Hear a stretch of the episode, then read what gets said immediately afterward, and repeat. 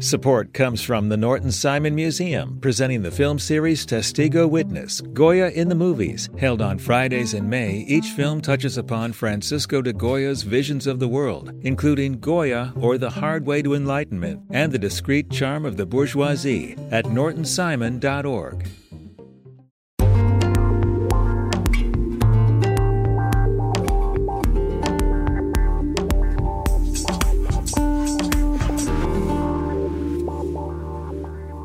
LAist Studios. I am at the Audubon Center at Debs Park. I got trees in front of me and back of me on the left and right. Beautiful flowers blooming. The sun is sunning. Okay, guys, time for a confession. I don't hike. I know, I know. I live in LA. I'm from LA. But outside the social hangout at the beach, I'm more of a city girl. The outdoors, it's just not my thing. But as you know by now, this show is about what makes LA special and helping you explore it all. You're listening to How to LA from LAist Studios. I'm your host, Brian De Los Santos. Today, I'm going on a hike, and you're coming with me.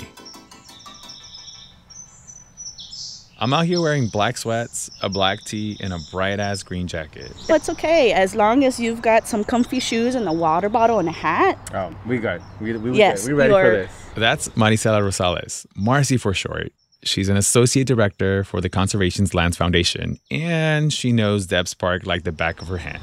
There's I think like 143 different species of birds here. There's signs around the visitor center that lists all the different animals that live here. Desert cottontails, coyotes, bobcats, California ground squirrels, gopher snakes, western fence lizards, And then there's the plants. deer grass, toyon, laurel sumac, purple Again, needlegrass, we're in the city. berry, The 110 is right there. fuchsia, Sticky monkey flower, I like that one.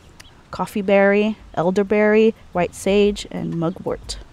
It smells great, doesn't it? Oh yeah, I smell that walking. I'm like, oh, this I could hang out here often, you know. I love LA because of its unique spaces, and in between it are parks. Debs Park, for me, this is my favorite place to go. And I like that they've done so much restoration work here that more people are coming and using these spaces because the other side of Debs Park is like soccer fields and basketball courts. This feels like we're out in the mountains.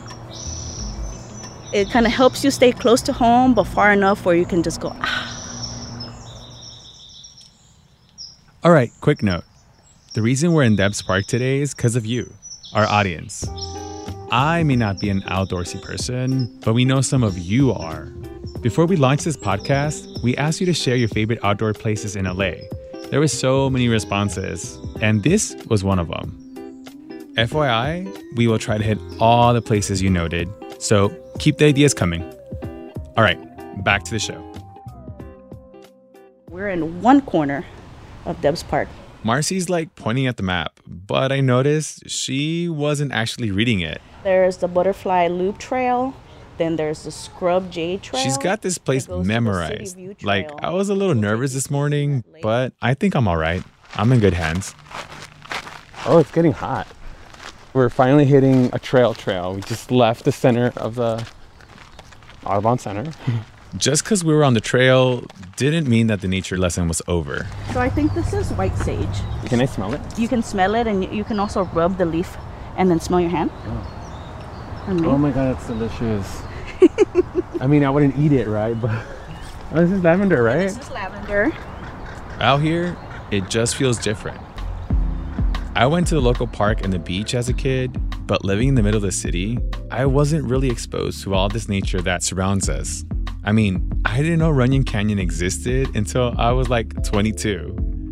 Marci says it was similar for her.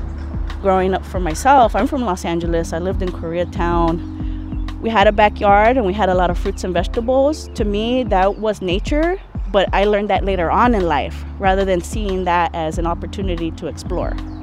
Why does it matter for people to get outdoors? Sorry, I'm like, I'm trying to process because there's so many ways that I can answer this. She got this reflective look on her face and looked around and took in all the nature around us the trees, a light breeze, the beautiful smells, all that good stuff. How can I say this? We're not separate from nature. We are nature, and nature is not separate from us.